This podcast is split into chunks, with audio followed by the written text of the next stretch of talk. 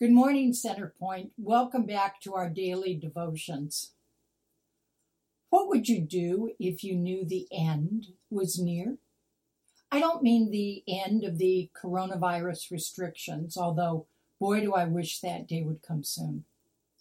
I mean the end of all things, that end, the day when Jesus appears in glory. What would you do if you knew that day was near? The Apostle Peter gives us some instructions to prepare for that day. He speaks of that in his first letter, 1 Peter chapter 4, verses 7 to 9. Here's what he says. The end of all things is near. Therefore, be alert and of sober mind so that you may pray. Above all, Love each other deeply because love covers over a multitude of sins. Offer hospitality to one another without grumbling. What fascinates me about this passage is that Peter tells us to do very ordinary things. He doesn't say, the end of all things is near, therefore go up to a mountaintop, or therefore get on a soapbox, Instead, he says, the end of all things is near. Therefore, do what you should be doing all along. Be alert and sober minded. Pray, love one another, and offer hospitality. You may be thinking to yourself, boy, would I like to be offering hospitality right now. I'd be giving anything to have a big pool party or invite all the neighbors over for a barbecue or or host bunko at my house or cram all of my small group members into my living room just like we used to do. But we can't do any of those things because of the covid restrictions. Back when i was in college in InterVarsity Christian Fellowship as a college student. Our leader made a distinction that has stuck with me over the years. He said there is a difference between hospitality and entertainment. We often confuse the two. Hospitality is making people feel comfortable in your space whatever that space is.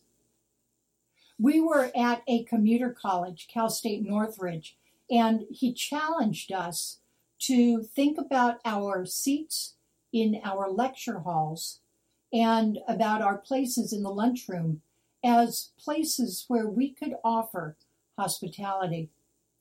Did we always just sit surrounded with our friends and ignore strangers?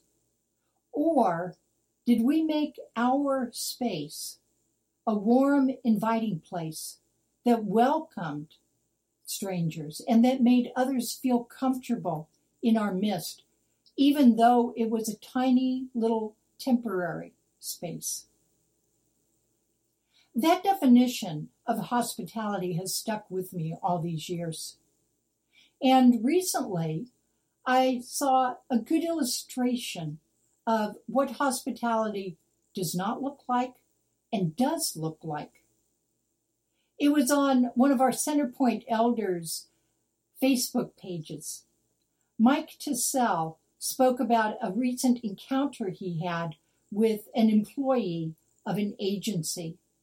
She was angry and yelled at him because he parked in the visitor parking space, even though he was a visitor.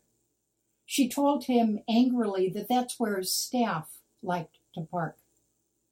Instead of responding with unkindness, Mike chose instead to do something different. He chose instead to intentionally say good morning and smile to the next person he met. And he said that person smiled back and said, have a great day. Those two people, Mike and the person he encountered, intentionally offered hospitality to each other. So, in this era of social distancing, what does it look like in your life to offer hospitality? What about when you're out and about on errands? Even as you maintain social distance, how can you make others feel comfortable, welcomed, wanted? If you are back in the office, how do you make your workspace a hospitable space in spite of the various restrictions and protocols that are in place?